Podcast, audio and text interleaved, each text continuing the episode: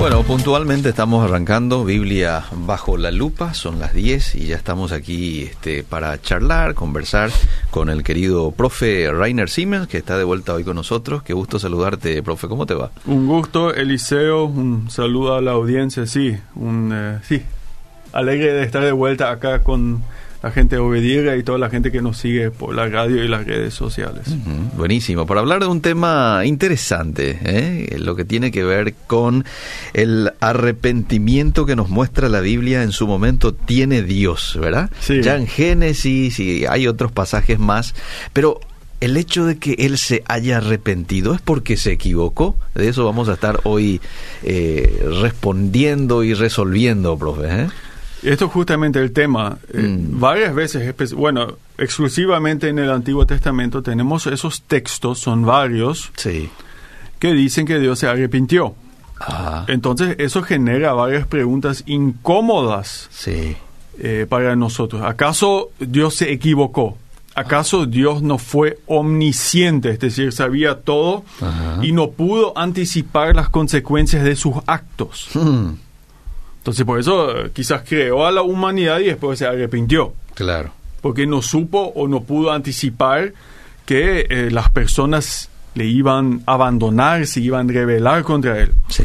Y también a un nivel más eh, personal, el arrepentimiento de Dios es un tema, digamos, más de existencial, algo propio mío, algo que me mueve, porque si Dios me promete hoy que me ama, y en la Biblia dice que se arrepintió de la humanidad en algunos casos, bueno. ¿quién me asegura que Dios el día de mañana me siga amando? mm. ¿Acaso Él se va a arrepentir de mi persona?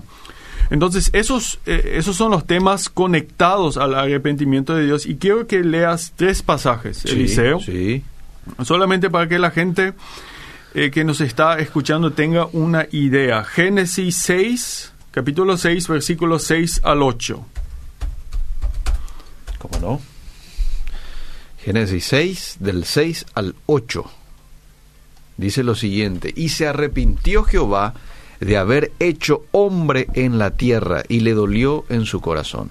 Y dijo Jehová, raeré de sobre la faz de la tierra a los hombres que he creado, desde el hombre hasta la bestia, y hasta el reptil y las aves del cielo, pues me arrepiento de haberlos hecho.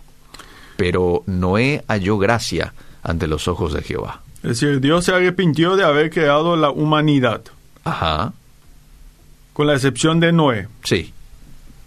Siguiente pasaje, Jonás 3, 9. Jonás 3, 9. Jonás capítulo 3, verso 9 dice, ¿quién sabe si se volverá y se arrepentirá Dios y se apartará del ardor de su ira y no pereceremos? Acá la situación es la siguiente, que el profeta Jonás está predicado o predicó en la ciudad de Nínive Mm. y tanto le chocó la prédica de Jonás a los habitantes de Nínive que ellos ahora se arrepienten para que Dios se arrepienta de su juicio. Ok, Esa es la situación. muy bien. Y el último versículo que ya toca nuestro texto, Éxodo 32, 14. Porque hoy vamos a analizar el arrepentimiento de Dios a base de la historia de Éxodo 32, 1 al 14. Y el último versículo, el 14, también menciona el arrepentimiento de Dios. Entonces Jehová se arrepintió del mal que dijo que había de hacer a su pueblo. Entonces, estos son solamente tres. Hay más pasajes en el Antiguo Testamento que hablan del arrepentimiento de Dios y queremos justamente analizar este tema eh, mirando bajo la lupa, como lo hacemos aquí, el texto de Éxodo 32, 1 al 14, Ahí. donde también recién leímos, o Eliseo leyó el último versículo, y donde también se habla del arrepentimiento de Dios. Pero antes de hablar de este texto, y ya te pido, Eliseo, que tengas todo el texto de 32, 1 al 14, Sí. porque vamos después a leer algunos versículos. Antes de entrar a este tema, quiero decir algo con respecto al arrepentimiento de Dios en manera general, de manera general. Dios es inmutable. ¿Qué significa eso? Que Dios sea inmutable, que Él no cambia. Es decir, Dios no puede llegar a ser más sabio de lo que es. Ok. Porque si pudiera ser más sabio, entonces habría una deficiencia en Dios. Mm. Dios no puede ser, ser más fuerte, Mm, porque Él ya es omnipotente. ok. Dios no puede ser malo, Mm, porque Él es santo. mm, Es decir, en eso Él es inmutable, Él no cambia. ok. Por eso tanto el tema del arrepentimiento de Dios de repente nos cuesta entender, porque parece que Dios sí puede cambiar. Pero quiero poner bien fijo, acentuar, Dios es inmutable, Él no cambia. mm, Pero la inmutabilidad de Dios, es decir, el hecho de que Él no cambia, no lo debemos confundir con el hecho de que Dios sea inmovible. Dios sí se mueve. Dios es inmutable, pero sí se mueve. ¿A qué me refiero? Dios mueve su actitud hacia la persona que se arrepiente. ok. Es decir, todos nosotros estamos bajo el juicio de Dios. Ajá, Y cuando nos convertimos, ajá, su juicio se mueve a la misericordia, al amor. Ajá. Es decir, Dios tiene, y acá viene quizás la, la dificultad de entender eso, Dios es inmutable, no quiere cambiar en el sentido de salvar a la humanidad. Mm. Eso no cambia. Mm, Pero para lograr ese objetivo inmutable que no cambia, Dios tiene que moverse. Cuando el humano se arrepiente y vuelve a adorar a su creador. ok. Entonces, el- la persona o pueblos enteros pasan del juicio de Dios Ajá. a su misericordia. Dios mueve su actuar con respecto a ellos de acuerdo a su voluntad inmutable, Ok, muy bien. que es salvar a las personas. Ok. Entonces debemos distinguir bien esas dos partes. Que Dios sea inmutable no significa que Él no sea movible. Mm, Solamente para que entendamos eh, Sí. esta diferencia. Dice el profeta Ezequiel 33:11 que Dios no se complace en la muerte del pecador. Es decir, la voluntad que nunca va a cambiar de Dios es que el ser humano y la humanidad se salven. Eso es inmutable. ok. Pero para que yo reciba la salvación, yo me tengo que mover, Mm. arrepentirme, convertirme. Ahí Dios se mueve y me llena de su gracia. Me salva del juicio. Ajá. Poniendo esto como base, digamos, quizás eso nos ayude en entender los textos del arrepentimiento de Dios. Mm, La mayoría de los textos, con la excepción de dos, en la mayoría de los textos el arrepentimiento de Dios se refiere a su juicio. mm, Como en el texto que leímos de, de Nínive. Sí. Dios, después de que Mo- eh, Jonás había predicado, mm, Dios se arrepiente de su juicio. mm. Es decir, ¿qué, pasa, ¿qué pasó acá? Las personas se arrepintieron. Las personas nuevamente buscaban la voluntad de Dios Ajá. y ahí Dios También se anuló, sí, movió su juicio a, a bendición. Ok. Dejó de obrar juicio y comenzó a obrar bendición. Mm, Hay solamente dos excepciones en la Biblia donde el arrepentimiento no significa una anulación del juicio, sino el juicio. Es el caso justamente de los primeros versículos que leímos. Mm, Noé, Génesis. Génesis 6, 6 Sí. al 8. Sí. Noé, Dios se arrepintió y después vino el diluvio. Y también Dios se arrepintió del rey Saúl, mm, porque él eh, le fue desobediente. Pero en cada caso, incluso en Génesis 6, y en el caso de, del rey Saúl, del cual Dios se arrepintió, en, en ambos casos, después de eso vino un nuevo pacto. Dios hizo un pacto con Noé y Dios hizo un pacto mejor con David. Mm. Le dio un reinado eterno. Incluso en esos casos donde el arrepentimiento de Dios, digamos, desemboca en juicio, al final la bendición y la gracia de Dios ganan. Entonces, eso es la base eh, para hablar del arrepentimiento eh, de Dios. En la mayoría de los casos, Dios se arrepiente del juicio porque las personas se arrepienten. Es decir, Él sigue inmutable, Él no cambia, Él quiere la salvación del hombre. Y cuando el hombre se arrepiente, Dios se mueve y nos da gracia, nos regala gracia, nos regala misericordia, nos regala amor. Y menos mal que Dios sea así, mo- movible, ¿verdad? O Si Que- no, que se- hubiéramos estado en problema todos. Si Él fuera inmovi- inmovible, Sí, no habría salvación. sí, ahí está. No habría salvación. Sí. Entonces, eh, esto es la base. Y hay, y hay un segundo aspecto que debemos tener en mente cuando hablamos de pasajes como el arrepentimiento de Dios. Hay otros pasajes que de repente nos cuestan nos cuestan entender cuando hablan, eh, cuando la Biblia dice que Dios se enojó, Mm. cuando él era celoso. Ujú. ¿Qué pasa aquí? Aquí se asignan sentimientos humanos a Dios. Mm.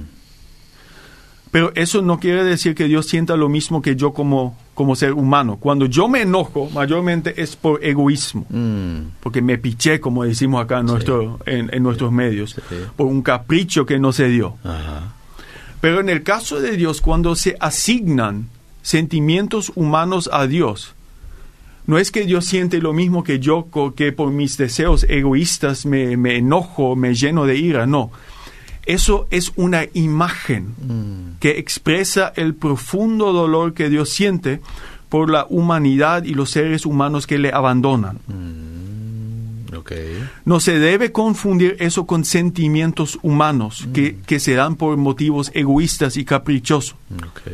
Es porque Dios es movido por una humanidad que le rechaza o le acepta. Mm. Pero eso no significa que Él sea inmutable. Eso no significa cuando Él se enoje, cuando Él se enoje es por deseos caprichosos. Mm. No. La humanidad le abandonó. Es decir, en realidad Dios no cambia. Dios, en ese sentido, como nosotros, no se arrepiente. Mm. En realidad nosotros como seres humanos debemos preguntarnos si necesitamos arrepentirnos. Mm. Eso es la pregunta real cuando la Biblia habla del arrepentimiento de Dios, del enojo de Dios, de la ira de Dios, incluso del odio de Dios. Mm. Muy bien. Esto ha sido una, una breve introducción a, a nuestro texto. No sé si ya hay mensajes de la gente. Sí, invitamos a la gente a que nos escriba al WhatsApp 0972-201-400 y también en Facebook estamos transmitiendo, ¿verdad? Así que de pronto si tenés alguna pregunta, adelante, vamos a dejar seguramente algunos minutos para estar leyendo y contestando en la medida de las posibilidades. Bien. Bueno, entonces, eh, esto lo debemos tener bien en claro como, como base cuando hablamos del arrepentimiento de Dios y también cuando hablamos de Éxodo, eh, capítulo 32, los versículos 1 a 14. Lamentablemente no podemos leer todo el texto, pero te pido que leas los primeros seis versículos, Eliseo. ¿Cómo no? De Éxodo 32. 1 Vi- al 6, sí. Viendo el pueblo que Moisés tardaba en descender del monte, se acercaron entonces a Aarón y le dijeron, levántate, haznos dioses que vayan delante de nosotros, porque a este Moisés, el varón que nos sacó de la tierra de Egipto, no sabemos qué le haya acontecido. Y Aarón les dijo, Apartad los arcillos de oro que están en las orejas de vuestras mujeres, de vuestros hijos, de vuestras hijas, y traédmelos. Entonces todo el pueblo apartó los arcillos de oro que tenían en sus orejas y los trajeron a Aarón.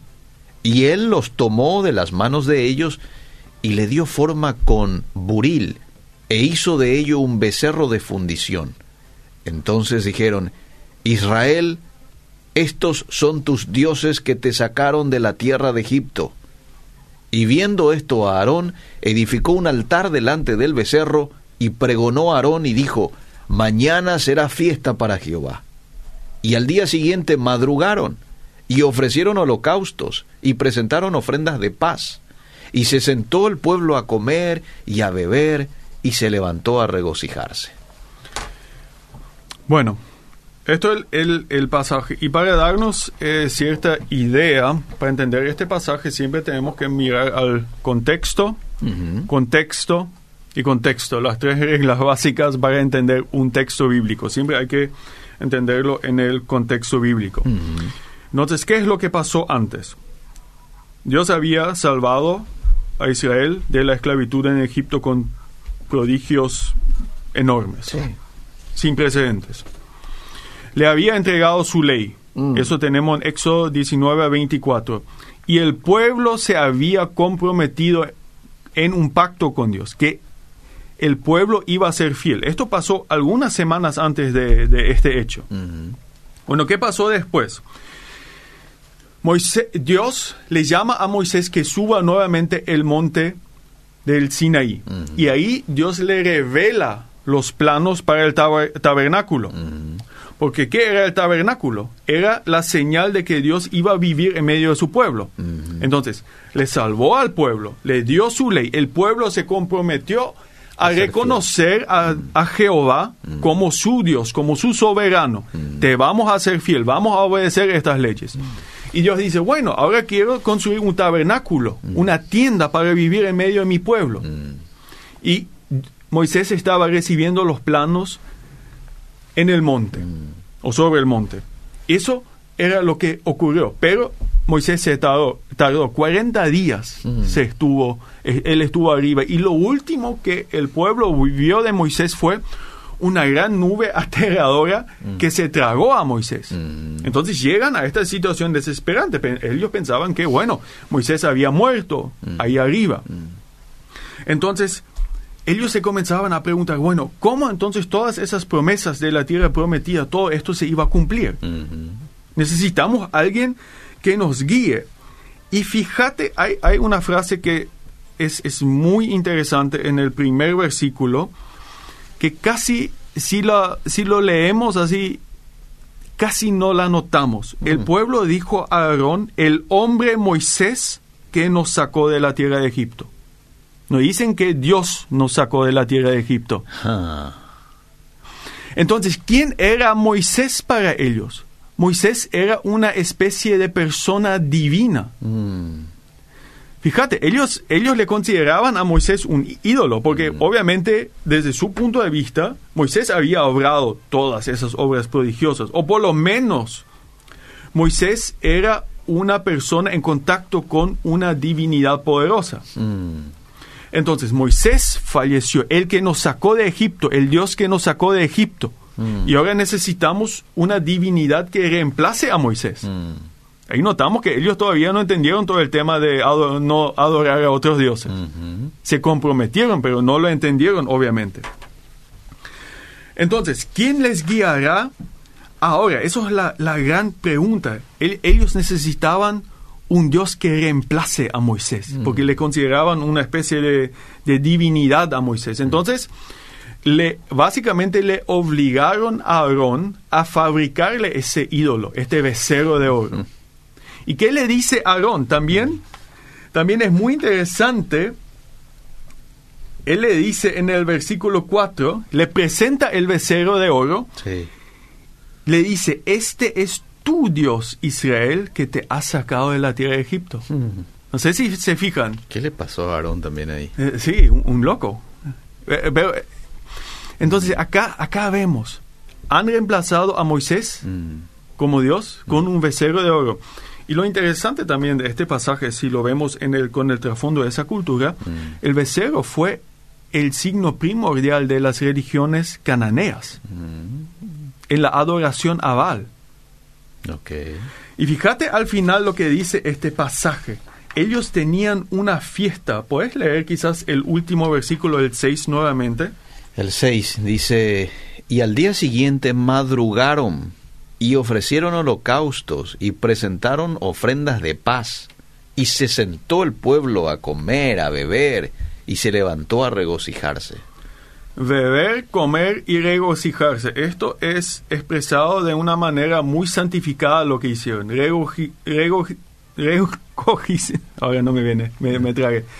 Que ellos tenían ahí esa... Regocijarse. Sí, eh, me tragué ahí. Ah. Que ellos tenían esa fiesta ahí. Eh, Probablemente tuvieron orgías. ajá. Porque ellos copiaron la religiosidad, las festividades cananeas. Mm, Entonces, completamente abandonaron a Dios. Una, un, un desenfreno total, con fiesta, con bebida, con sexo, con todo, con drogas y mm, Bueno, ¿qué pasó mientras tanto? Moisés está arriba, sobre el monte, y recibiendo estos planos. Y finalmente, Dios le habla a Moisés, le está diciendo, che, atendé un poco lo que está pasando ahí abajo. Me han abandonado. Y en este momento, Dios le ofreció a Moisés mm, que él iba a matar a ese pueblo mm. y que él iba a formar un nuevo pueblo con los descendientes de Moisés. Mm, Entonces, esa es la situación en la, en la, en la que estamos aquí. Ujú. Y ahí, y esto tenemos en los versículos 11 a 14, Moisés comienza a orar. Y él comienza a orar a Dios. mm. Una cosa más, en, en el versículo 10, Sí. en el versículo 7, Dios le dice a Moisés, tu pueblo ha pecado. No sé si te das cuenta. sí, tu pueblo que sacaste de la tierra de Egipto se ha corrompido.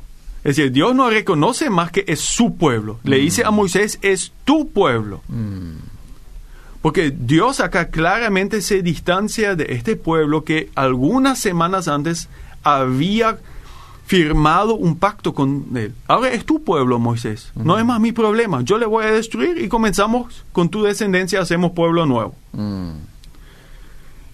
Y ahí hay- es- tenemos una de las oraciones más poderosas en la Biblia. mm.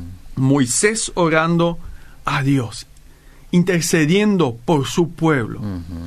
Por el pueblo de Y fíjate en versículo, en el versículo Once, 11, la primera cosa que Dios, que Moisés hace, él no dice mi pueblo pecó, no, nuevamente le recuerda a Dios, es tu pueblo. No sé si querés leer eso. ¿Por qué se encenderá tu furor contra tu pueblo que tú sacaste de la Es decir- tierra de Egipto con gran poder y con mano fuerte? Es decir, eh, Moisés no acepta el hecho de que Dios le haya entregado el pueblo. No, no, Dios. Esto no es mi pueblo. Este es tu asunto. No, no, no vaya, no vaya a meterme a ti tu problema. Vamos, Está para bien, ponerlo. Está bien, sí. ponerlo. Entonces, eh, eh, Moisés no acepta que Dios simplemente dijo, Moisés, esto ahora es tu pueblo. No, Dios, es tu pueblo. La segunda cosa que Moisés hace, él le recuerda a Dios de los grandes milagros que él hizo en Egipto. ¿Acaso esto fue para nada, Dios, todo lo que hiciste en Egipto, Sí. para que este pueblo acá se muera en el desierto? Ah, Tercera razón, Dios le hace recordar a Dios, si le destruís a este pueblo, vamos a quedar todos muy mal a los ojos de los egipcios. No sé si querés leer el versículo 12. ¿Por qué han de hablar los egipcios diciendo, para mal los sacó, para matarlos en los montes y para raerlos de sobre la faz de la tierra? Vuélvete del ardor de tu ira y arrepiéntete de este mal contra tu pueblo. Entonces ahí Dios le hace, eh, Moisés le hace recordar a Dios lo que hizo. Y como último, también él le recuerda a Dios de la promesa que Dios mismo le hizo a Abraham, Isaac y Jacob. En otras palabras, diciendo, si vos destruís este pueblo, que es tu pueblo, dicho sea de paso Dios, Sí. ¿qué pasa con las promesas? ¿Acaso no vas a ser fiel? Ajá. Entonces viene el versículo 14. ¿Lo lees nuevamente? Entonces Jehová se arrepintió del mal que dijo que había de hacer a su pueblo. Y acá, nuevamente, ¿qué dice? ¿Cómo es el pueblo? Su pueblo. Mm, En el versículo 14, su pueblo. Jehová nuevamente acepta a Israel como su pueblo. Mm, Entonces, muy interesante acá esta oración de esta conversación entre Moisés, Moisés y Dios. Bueno, la, la gran pregunta es, ya analizamos el tema del arrepenti- arrepentimiento, que Dios es inmutable, pero es movible. Eso es lo que pasó acá.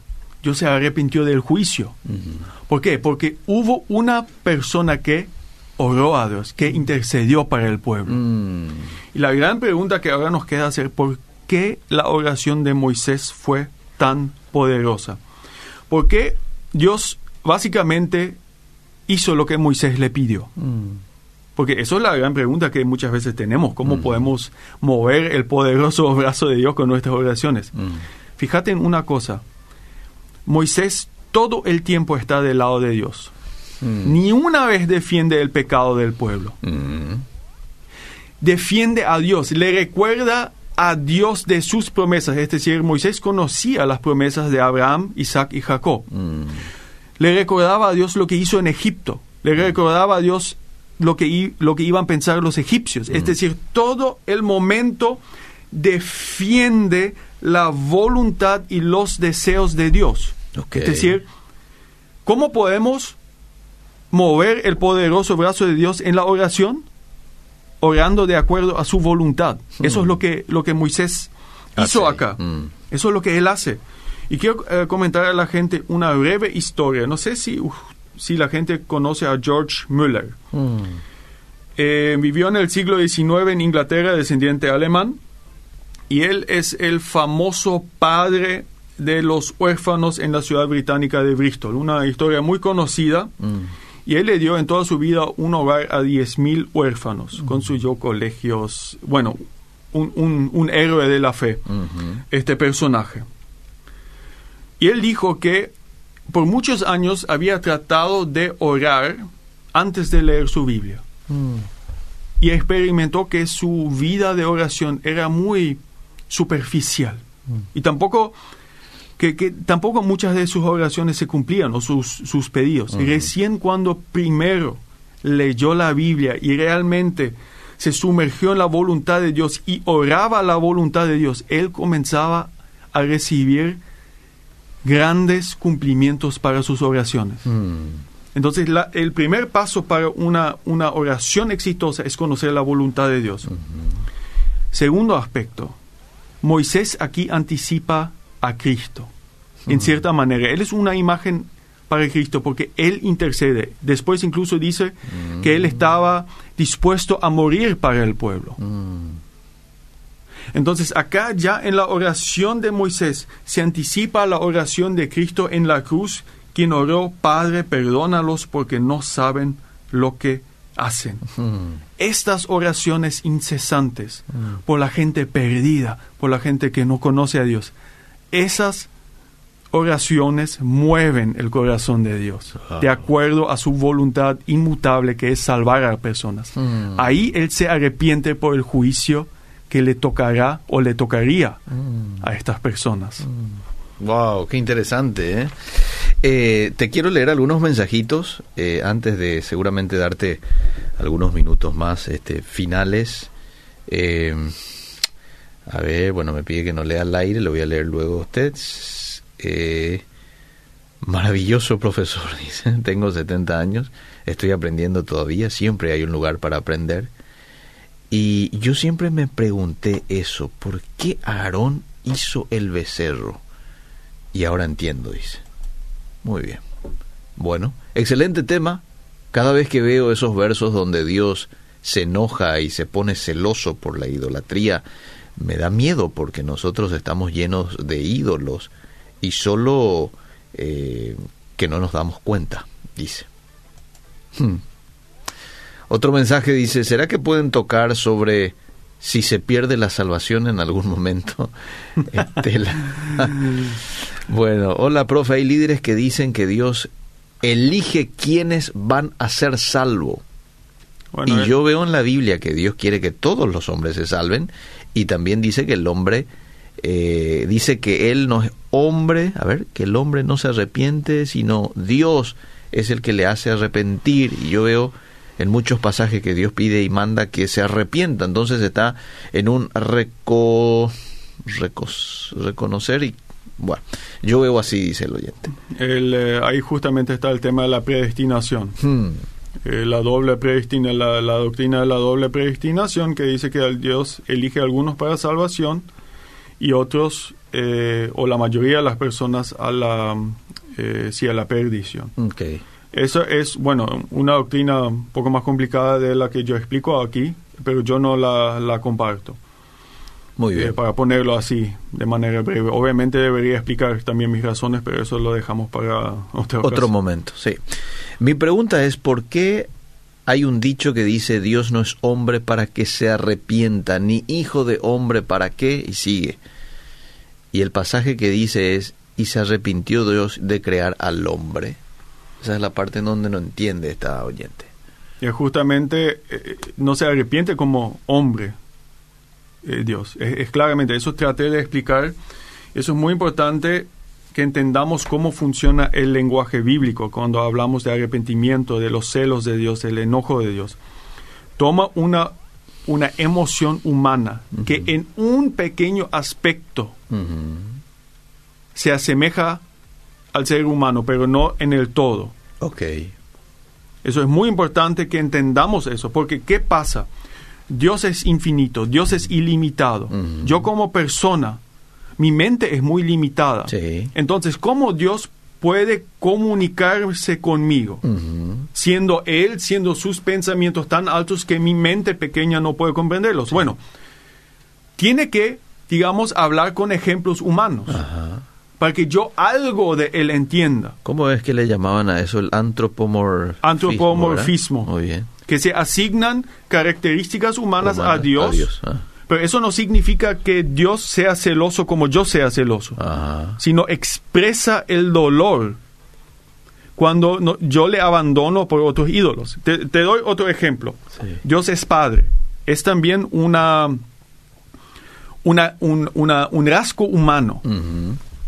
¿Qué significa el hecho de que Dios sea Padre? Bueno, en el caso ideal, yo sé que en muchas familias no es así, en el caso ideal, el Padre se ocupa de la familia, Sí. de, de, no sé, trabajar, darles de todo lo que necesiten. Protección. Protección, eh, bueno, le mantiene. Sí. Protección y le mantiene.